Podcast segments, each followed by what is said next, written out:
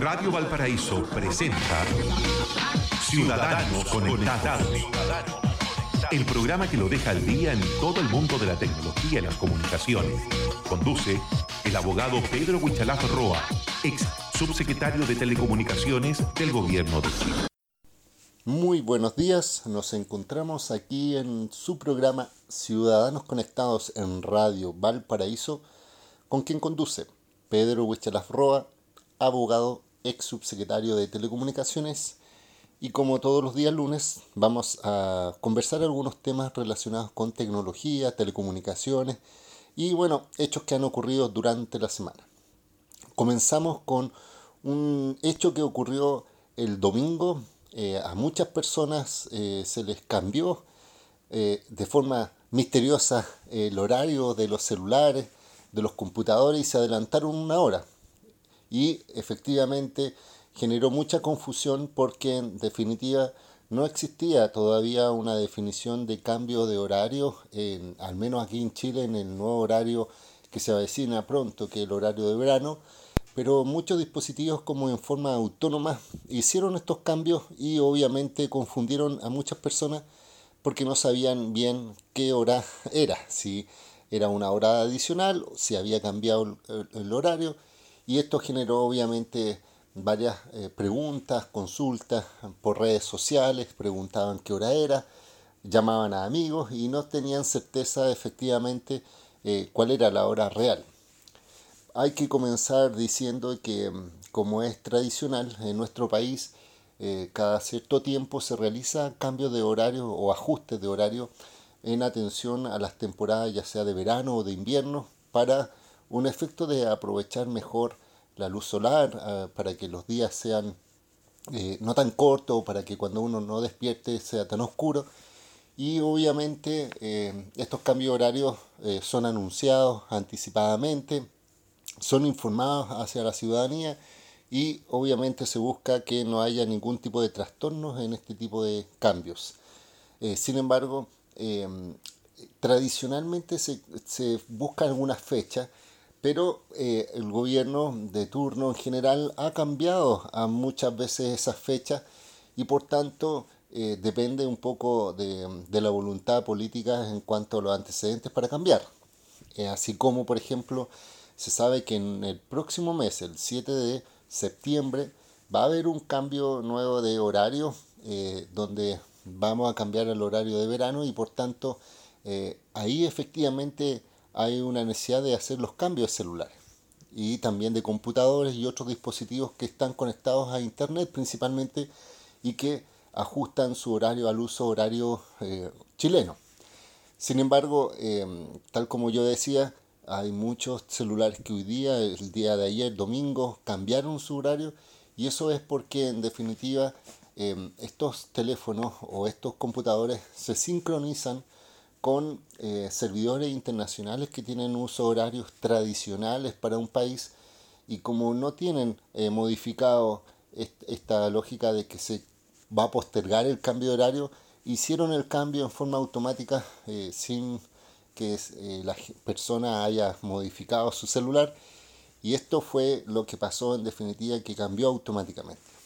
Eso ocurre nuevamente, como le explico, que muchos equipos, celulares, computadores, están sincronizados con servidores internacionales que tienen eh, un horario tradicional y que ocupan eh, lo que históricamente ha, sucedido en cuanto a usos horarios y es lo que produce este desajuste.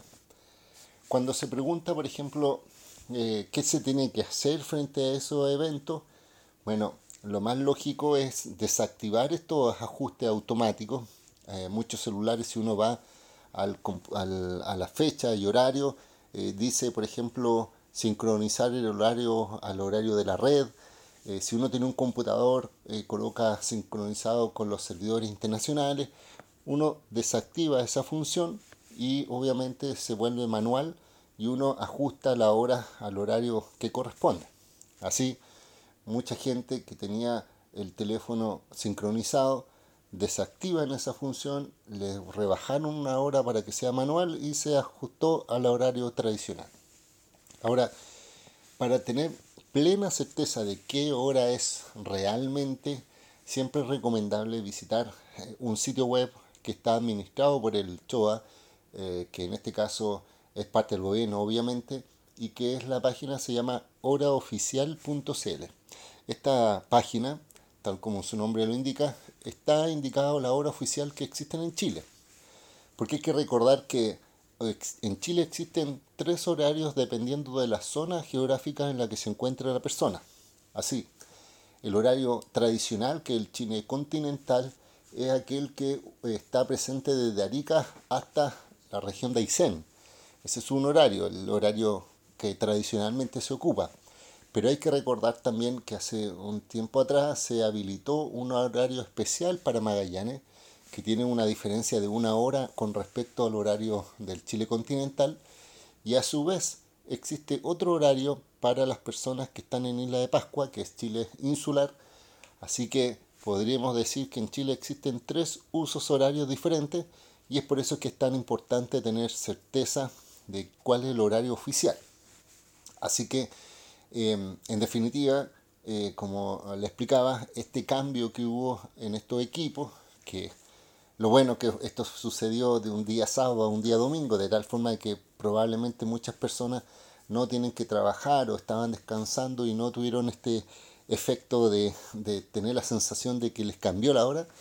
Em, eh, hay que, como yo le digo, tener eh, la tranquilidad, obviamente, de verificar la hora en, en horaoficial.cl, eh, desactivar esta función automática al menos durante este tiempo hasta que no se normalice y después uno puede sincronizarlo eh, nuevamente a los servidores internacionales. Y obviamente em, el día el próximo mes sí va a realizarse este cambio oficial. Así que en ese momento volvamos a volver a tener que cambiar el horario y ya sea si está ajustado en forma manual, eh, eh, manualmente realizar este cambio o si está ajustado a, en este caso al horario de la red en internet o servidores internacionales que ya va a estar estandarizado, volverlo a sincronizar. Esto es, como yo le digo, necesario porque efectivamente cuando hay cambio de horario, eh, cada país tiene en cierta forma una política diferente, al menos aquí en Chile ha variado en los últimos años la fecha en que se cambia, porque los tiempos incluso cambian, las estaciones cambian la luminosidad del aire, o sea, del, del, sol, del amanecer más temprano, oscurece, o se oscurece más tarde, etc. Entonces, esto es producto de este tipo de efectos. Nuevamente les, les, menciono, esto ocurre solo en aquellos equipos que se conectan a Internet principalmente, porque los equipos como, no sé, eh, celulares muy antiguos que no se conectan a internet o eh, no sé, relojes eh, que todavía no tienen esa sincronía con internet, obviamente mantienen un horario tradicional y no hicieron ningún cambio de hora. Esto tiene sus pros y sus contras. Cuando efectivamente hay que hacerlo manual, hay que ver todos los dispositivos que uno tiene y cambiar uno a uno los dispositivos para ajustarlo al horario correcto eh, y cuando están sincronizados por internet o están conectados a servidores internacionales, se hace automáticamente este cambio. Ahora es bueno e importante revisar cada uno de los dispositivos, sobre todo en estas semanas que estamos eh, ya trabajando, para verificar que no haya ningún desajuste. Muchas veces también se producen desajustes cuando uno, por ejemplo, en el computador tiene una hora y utiliza servicios como eh, el calendario de Google o, en el correo electrónico de la, del trabajo, como el Outlook, también tiene un calendario y existe cambios en, el horario. Muchas veces uno, por ejemplo, registra una reunión a las 9 y se, se registra a otras horas diferentes. Entonces, eh, un llamado de atención también hay que tener mucho cuidado con ese tipo de, de, trabajo para efecto de verificar bien la sincronía. Pero como yo les comentaba, cualquier duda respecto al horario, si uno tiene eh, un poco, eh, no sabe qué horario es, en vez de preguntar en las redes sociales o ver el celular o un reloj, por ejemplo, verificar horaoficial.cl y ahí vas a tener con certeza el horario oficial. Así que esperamos que obviamente estos celulares no hayan generado mayores problemas, estos sistemas operativos se ajusten rápidamente al horario oficial y obviamente em, verificar que esto no tenga ningún trastorno en el día a día. Volvemos a, terminamos esta primera parte y vamos a un pequeño comercial aquí en Ciudadanos Conectados en Radio Valparaíso.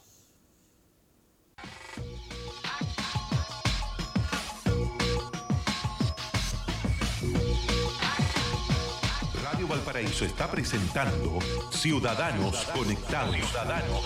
Conduce el abogado Pedro Huichalaf Roa, ex subsecretario de Telecomunicaciones del Gobierno de Chile.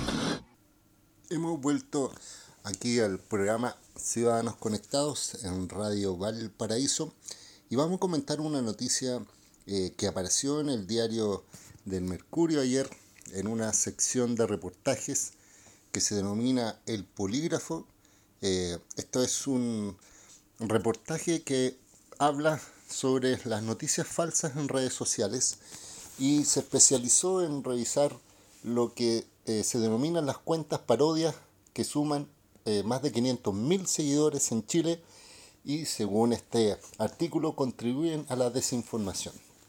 ¿Qué significa esto en la práctica? se señala que hay muchos usuarios que crean perfiles falsos con nombres e imágenes para imitar a, ya sea a políticos, a medios de comunicación, a gente conocida, para difundir información que efectivamente es falsa porque tiene un, tono humorístico o de, sátira.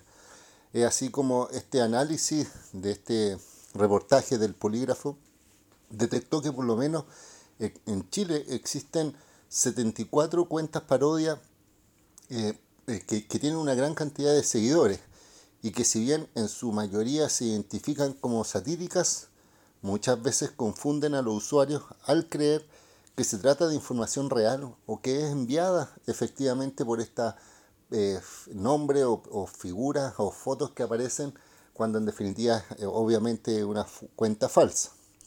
Acá por ejemplo eh, se coloca un comentario de una persona que decía no puedo creer que Joaquín Lavín haya escrito eso te pegaste en la cabeza Joaquín, responde una usuaria de Twitter a Lavín Joaquín, que es una cuenta parodia del alcalde de Las Condes. ¿Por qué? Porque todos sabemos que Joaquín Lavín es un usuario activo en Twitter, es arroba Joaquín Lavín y no arroba Lavín Joaquín, como esta cuenta parodia, y donde muchas veces la gente presenta reclamos al alcalde y lo hacen a través de Twitter y de las redes sociales y obviamente el alcalde responde a los usuarios. Pero la cuenta falsa de Lavín Joaquín muchas veces realiza comentarios utilizando incluso garabatos o bromas en doble sentido. Y aunque la descripción de la cuenta se aclara que es una parodia, muchas veces los usuarios de las redes sociales, como Twitter, no piensan eh, que esto es falso, sino que al contrario lo confunden con el usuario real y eh, porque muchas veces leen solamente el tweet, el mensaje y no la biografía de la cuenta donde ahí explican que es una cuenta parodia. Es así como sucede que al menos otras 73 cuentas parodias masivas existen en Chile y que fueron detectadas a través de este estudio. Estas cuentas mayoritariamente que como les decía, imitan a políticos, personajes públicos, instituciones y medios de comunicación, si uno suma a todas estas cuentas, 73, suman más de 500.000 seguidores en Twitter, una gran cantidad obviamente de seguidores. Y durante una semana, por ejemplo, en promedio, pueden tener hasta 200.000 interacciones, es decir, eh, 200.000 personas que le ponen me gusta o le responden o que tiene una interacción con este tipo de cuentas. Un número de interacciones que puede ser considerado alto para las publicaciones falsas en Chile, considerando que un usuario promedio no tiene tantos niveles de respuesta. Por ejemplo, eh, muchas veces también se generan lo que se denominan las fake news, es decir, las noticias falsas a partir de cuentas parodias y que se crean que efectivamente son reales.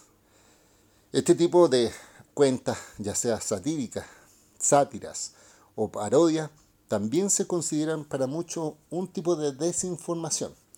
Así lo han hecho, por ejemplo, investigadores eh, que sean eh, investigadores internacionales que han explicado en diversos artículos por qué este tipo de publicaciones contribuyen a este fenómeno de las fake news o de la desinformación.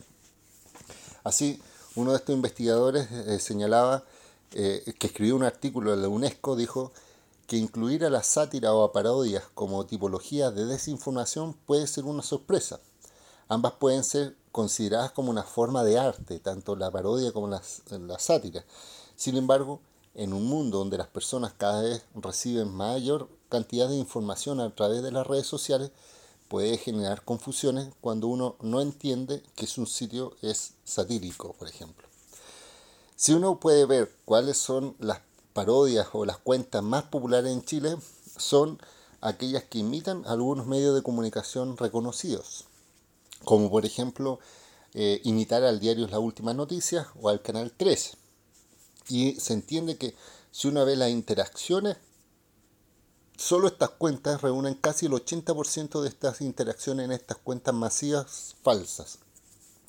Más atrás se encuentran cuentas que imitan a, eh, políticos, que hay un 11%, la de personajes públicos diversos, 7%, como por ejemplo hay una cuenta que imita a Andrónico Lucic o al, o al animador Luis Jara, y finalmente hay otras que imitan a instituciones como son Carabineros o la Oficina Nacional de Emergencia ONEMI con un 2% de, de esta medida. El Mercurio trató de contactar a los representantes de Twitter para saber la visión que tiene esta empresa respecto a este tema pero ellos optaron en no, dar declaraciones y enviar información relativa a su política de suplantación de identidad. En dicho material se explica que Twitter no considera que existe una suplantación de identidad cuando la cuenta expresamente indica en su biografía que se trata de una cuenta parodia, de tal manera que la audiencia objetivo pueda entenderlo. De otra forma, esta cuenta puede ser cerrada.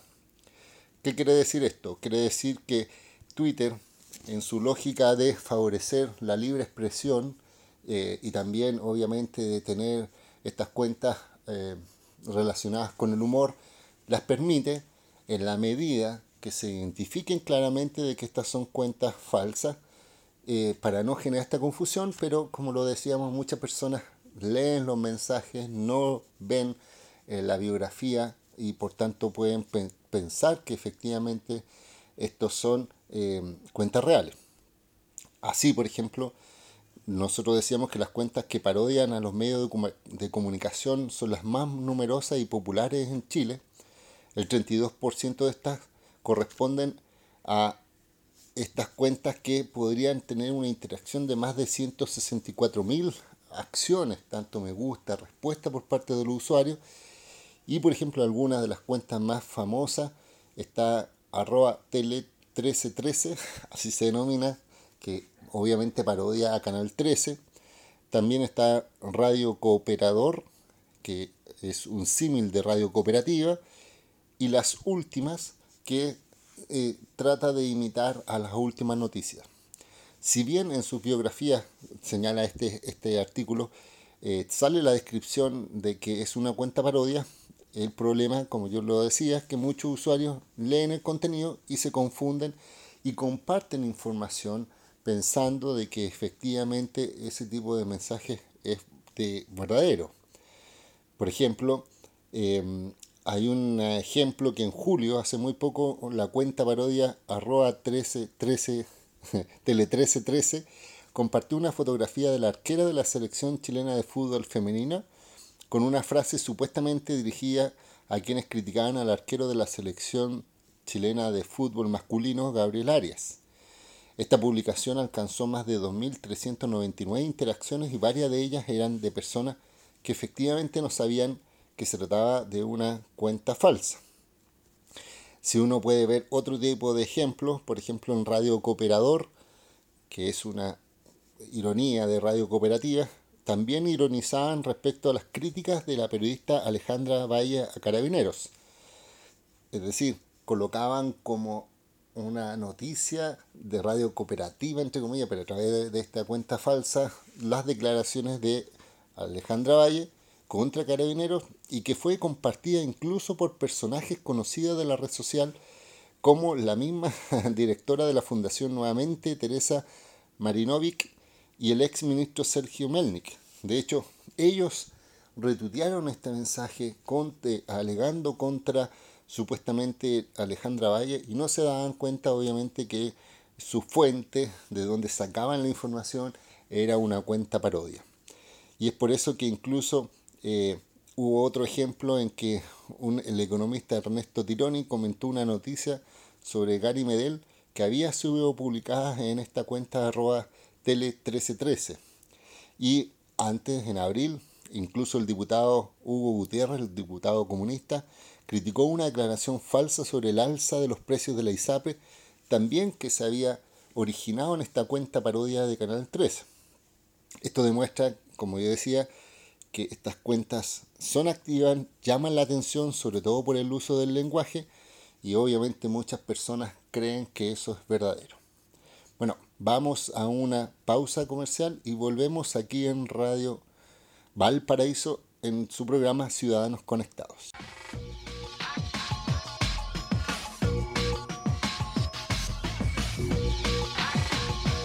Radio Valparaíso está presentando Ciudadanos Conectados. Conduce el abogado Pedro Huichalaf Roa, ex subsecretario de Telecomunicaciones del Gobierno de Chile. Seguimos aquí en el programa Ciudadanos Conectados y estábamos comentando una noticia sobre esta eh, proliferación de eh, cuentas parodias, de cuentas sátiras que están en Twitter y que muchas veces son confundidas por los usuarios como si fuera realizado por gente real. Decíamos, por ejemplo, que una de estas cuentas es Radio Cooperador, que eh, es una sátira de radio cooperativa y en esta entrevista que le hicieron, o reportaje que hicieron en el, en el Mercurio, el subdirector de contenidos digitales de Radio Cooperativa, es decir, quien está a cargo realmente de Radio Cooperativa en Twitter, dice que al menos hace más de cinco años se han enterado que existen estas cuentas parodias de la radio, varias de las cuales incluso ellos han tratado de denunciar eh, sin mayor éxito en el cierre, porque en definitiva se ajusta en cierta forma a las políticas de Twitter en cuanto a permitir en la medida que identifican que son cuentas parodias. Y ellos explican que muchas veces eh, esto se convierte en, un problema en cuanto a estas cuentas efectivamente no se identifican como parodias y en sus perfiles ocupan incluso imágenes o logos corporativos de, en este caso, Radio Cooperativa. Así eh, pueden tener dudas muchas personas respecto a si es creíble o no creíble y podría afectar la imagen corporativa de Radio Cooperativa al colocar información y uno pensar que efectivamente fue realizado por esta radio. Y si uno no se fija o no hacen los usuarios de red que es mirar la biografía, como lo decíamos, quedamos con esta impresión de una cuenta verdadera que está escribiendo algo que puede llamar mucho la atención, sobre todo por el uso del lenguaje o por los mensajes que se mandan. Un ejemplo de esta categoría, como decíamos, eh, que es una cuenta parodia, 100% parodia, es el diario La Legal y Gamba. Ambos tienen eh, más de 17.000 seguidores en Twitter y más de 68.000 seguidores en Instagram. Y este, estamos hablando del diario La Legal. Y en el caso de Gamba, es una cuenta que tiene 83.000 seguidores en Twitter y más de 13.900 en Instagram, sumando en las últimas semanas más de 100.000 interacciones, sea, 100.000 me gusta, respuestas por parte de los usuarios. Gamba, si uno puede ver eh, su cuenta, se identifica como una cuenta de sátira política, cultural y lucha de clases. Eh, dice información al servicio de la clase trabajadora y algunas de sus publicaciones son parodias, pero también colocan eh, noticias redactadas por ellos, a diferencia de lo que ocurre con la cuenta La Legal, que ellos se definen como el diario más serio de Chile y el mundo, pero todas sus publicaciones se realizan con este tono de parodia y de sátira. Cuando hablamos de figuras políticas, las personas eh, de Lavín, en este caso, y de Evelyn Matei, son las cuentas parodia sobre políticos con más seguidores. Así, por ejemplo, la generación de un tuit que dice la vinoteca una cava pública para los vecinos de Las Condes o el Museo de la Sopa y Pilla son algunas de las frases que publica diariamente eh, la cuenta arroba ideas de Lavín, la primera cuenta parodia del alcalde de Las Condes. Joaquín Lavín, que tiene en este caso esta cuenta falsa casi 20.000 seguidores. A esta se agrega el usuario Lavín Joaquín, que, la, que, fue creada el año pasado y que ya tiene más de 2.200 seguidores. Tanta ha sido la popularidad de, estas cuentas que en la última semana suman más de 21.000 interacciones en Twitter, siendo la cuenta que parodia a un político chileno con más interacciones en esta red social. Entonces, el alcalde cuando le preguntaron dijo, en mi caso hay dos cuentas, una que es divertida, que es Ideas Lavín, yo habitualmente las leo y a veces si hay alguna idea para copiar la utilizo. Así se ríe el alcalde. Pero hay otras que me molestan porque me imitan. Imitan mi nombre, se refieren a los vecinos a Garabato Limpio y eso genera una confusión, dice el alcalde Lavín. Otra cuenta parodia es la tía Evelyn, que imitan obviamente a la alcaldesa de Providencia, Evelyn Matei. Esta cuenta, arroba la tía eh, Evelyn, tiene más de 65 mil seguidores y es la cuenta parodia de un político que tiene más seguidores en Chile. La alcaldesa le dijo, en este caso, al reportaje El Polígrafo de la, tercer, de la Mercurio, que no tiene problemas con este tipo de cuenta, ya que señalan explícitamente que es una parodia. Me ha causado mucha risa, dice ella, que es una cuenta muy entretenida y soy una seguidora más. Tiene chispa, tiene humor, es chistosísima y se entiende claramente que es una parodia. Sin embargo, aclara que sí tuvo un problema con un usuario en Facebook que suplantó su identidad y comenzó a hacer peticiones por esa vía, por lo que en esa ocasión sí tuvo que denunciar la cuenta a esta plataforma de red social. Un hecho parecido le ocurrió al diputado del Frente Amplio Gabriel Boric en Twitter, cuya eh, identidad fue suplantada por la cuenta arroba prensa Boric, que se hacía pasar por la oficina de comunicaciones del parlamentario. Twitter recibió varias denuncias y finalmente cerró la cuenta a mediados de este año porque no indicaba expresamente que era una cuenta parodia y mucha vez gente se creía que efectivamente era una cuenta que dependía de este diputado. Lo que más eh, me parece preocupante es que todo esto es la facilidad con que las personas creen cualquier cosa y difunden sin hacer un mínimo de chequeo, dice el diputado Gabriel Boric. También se han creado cuentas parodias que imitan a otros políticos como la ex mandataria Michelle Bachelet, al presidente Sebastián Piñera, al ex ministro Francisco Vidal, al senador Ricardo Lagos Weber, a la, alcaldesa de Maipú, Cati Barriga, la diputada Carmen Hertz, el ex candidato presidencial José Antonio Caz y el diputado George Jackson. Y según el análisis que se realiza por el, el polígrafo, el 31% de las cuentas parodias a políticos cuentan hoy día con más de 127.000 seguidores y más de 23.000 interacciones, ya sea en esta semana.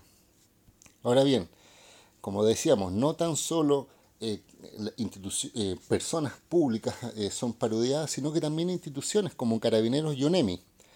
De hecho, hay un 8% de estas cuentas identificadas por el polígrafo que corresponden a parodias de empresas o instituciones, las que tienen más de 20.500 seguidores en total. Por ejemplo, existe la cuenta de Twitter arroba carabineros, que es una cuenta que parodia obviamente a Carabineros de Chile y que lidera la lista con más de 10.600 seguidores.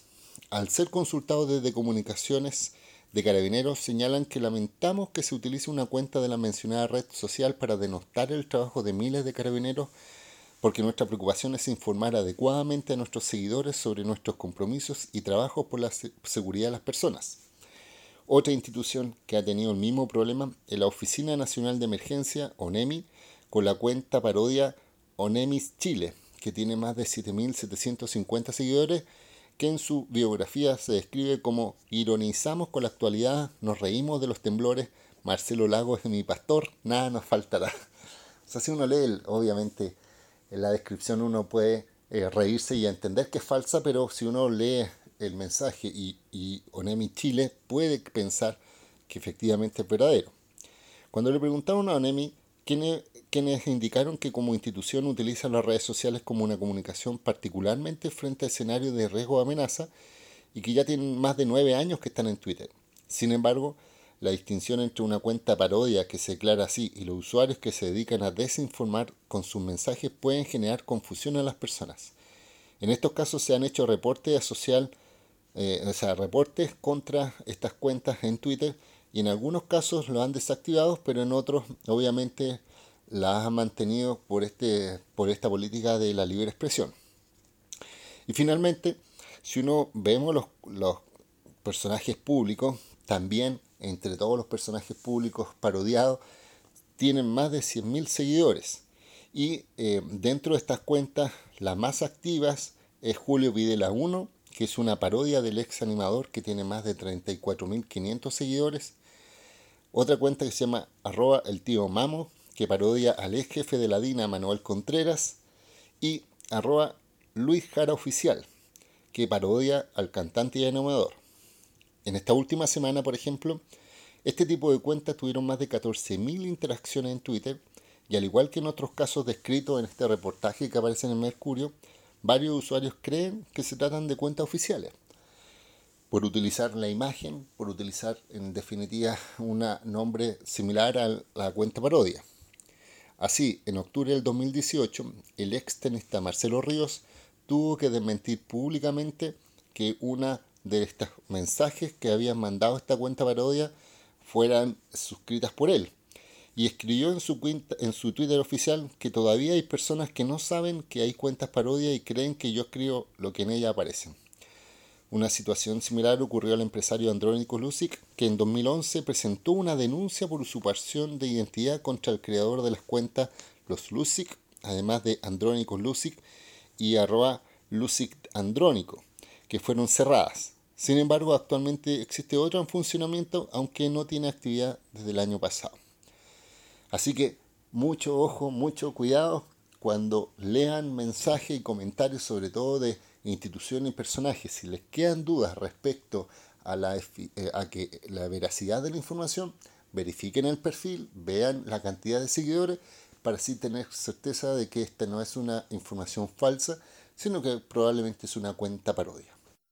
Vamos al último eh, pausa y volvemos aquí en Ciudadanos Conectados en Radio Valparaíso.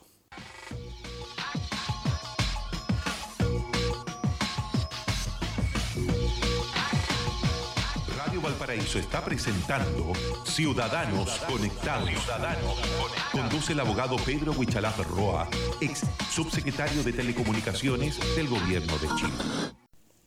Volvemos a la última parte del programa Ciudadanos Conectados, aquí en Radio Valparaíso, y vamos a terminar haciendo una invitación, porque estamos organizando, eh, yo digo estamos porque soy parte de ese grupo que está organizando, un encuentro que se va a realizar este día viernes.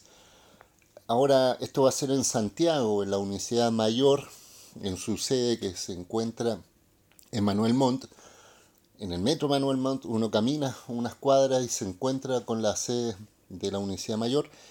Y eh, vamos a hacer un ciclo de charlas eh, que este, esta charla específica se denomina los efectos de la transformación digital en la educación y el empleo.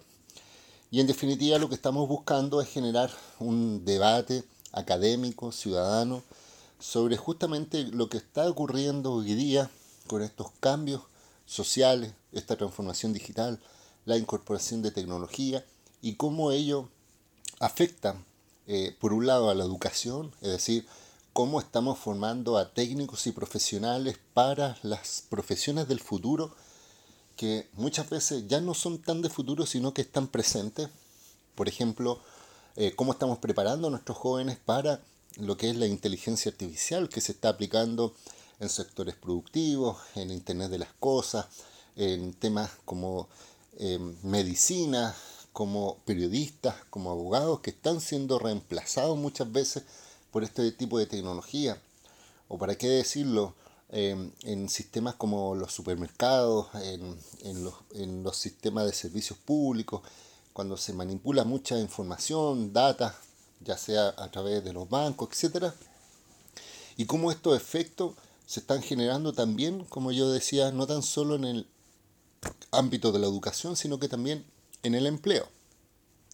Y esta reflexión eh, la vamos a compartir em, con, entre cuatro panelistas, donde se destaca en primer lugar al senador, al ex senador Carlos Cantero, que es un político con mucha trayectoria, que eh, es un doctor en sociología y se ha especializado en toda esta eh, definición de sociedad digital y todo cómo nos estamos transformando. Em, también va a estar Paula Solar, que es una bioquímica, pero especializada en temas de tecnología, es investigadora de la Universidad SEC y miembro de la Fundación por la Democracia. Va a estar Ricardo Neira, que es un ingeniero senior con mucha experiencia de la Universidad de Chile, que también tiene su visión respecto a este tema de la transformación digital, sobre todo a nivel organizacional de unas empresas y en modelo de negocio. Y obviamente voy a estar presente también yo, Pedro Huicharaf, como eh, investigador del Centro de Ciberseguridad de la Universidad Mayor y también miembro de la Fundación por la Democracia. Eh, y entre, estos cuatro entre estas cuatro personas va a estar esta, este encuentro, como yo le digo, organizado por el Centro de Investigación de la Universidad Mayor, pero también coorganizado por eh, una nueva corporación que se denomina Consejo Chilenos de Tecnologías de la Información y que lo que estaba buscando en este sentido es plasmar esta reflexión, esta conversación y obviamente eh, tratar de sacar conclusiones para colaborar en, en las definiciones de políticas públicas, sobre todo relacionadas con esta área. Así que esta invitación está abierta, es gratuita, no se va a transmitir vía streaming, así que yo lo invito a que asistan personalmente. Estoy en Santiago, y esperamos obviamente que este tipo de conversaciones también se puedan trasladar a las regiones, aquí a Valparaíso, Viña del Mar, pero al menos este viernes 16 de agosto a las 9 de la mañana comienza esta charla en la sede Manuel Montt de la Universidad Mayor. Está este ciclo de charlas que se llama Efecto de la transformación digital en la educación y el empleo. Así que cordialmente invitados, vamos a conversar estas cuatro personas, vamos a hacer reflexiones y vamos a buscar contribuir obviamente a la discusión pública de lo que está ocurriendo con este tipo de temas. Así que están cordialmente invitados eh, y esperamos obviamente que puedan asistir. Eh, sobre todo no tiene por qué ser un público técnico, pueden ser personas que estén realmente interesadas en estos temas, eh, los que trabajan en estos ámbitos, los que quieren estudiar en un futuro, así que los estudiantes también están cordialmente invitados. Y obviamente va a ser el día viernes, que va a ser después del día jueves, que es feriado, así que el viernes, eh, para los que no se toman sándwich, o los que sí se lo toman y quieran ir a este tipo de actividad académica, cordialmente invitados. Nos vamos a encontrar, por tanto, ahora, el próximo día lunes. Eh, me pueden encontrar habitualmente, como siempre, en internet, en mi página www.wichelaf.cl, en Twitter, arroba wichelaf, el único, no, hay una cuenta parodia hasta el momento. También está en Instagram, arroba wichelaf, o en Facebook, arroba wichelaf. Y si ustedes quieren escuchar este y todos los programas que hemos escuchado con anterioridad, es decir, todos los programas de Ciudadanos Conectados, también se encuentran disponibles en Spotify. Ustedes simplemente buscan Spotify Pedro Wichalaf o Ciudadanos Conectados y aparecen todos los capítulos que hemos tenido hasta este momento. Ya tenemos con este el 107 capítulos relacionados con Ciudadanos Conectados, así que en definitiva está todo eh, los capítulos anteriores y este obviamente también va a estar en, este, en esta plataforma para que lo puedan escuchar ya sea en un momento de tranquilidad o eh, en cualquier otro instante y no tan solo esperar los días lunes a las 11 de la mañana para escuchar el programa y si se lo pierden pueden volver a escucharlo. Así que nos encontramos nuevamente como cada día lunes. Nos volvemos a ver el próximo lunes y espero que tengan una muy buena semana y eh, obviamente eh, esperando que, que esta semana sea provechosa y vamos a comentar todas las noticias y las nuevas novedades en cuanto a tecnología, eh, como cada día lunes, en su programa Ciudadanos Conectados aquí en Radio Valparaíso. Ya, Hasta luego.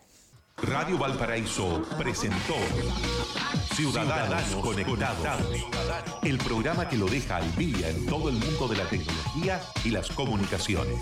Conduce el abogado Pedro Huichalaf Roa, ex subsecretario de Telecomunicaciones del Gobierno de Chile.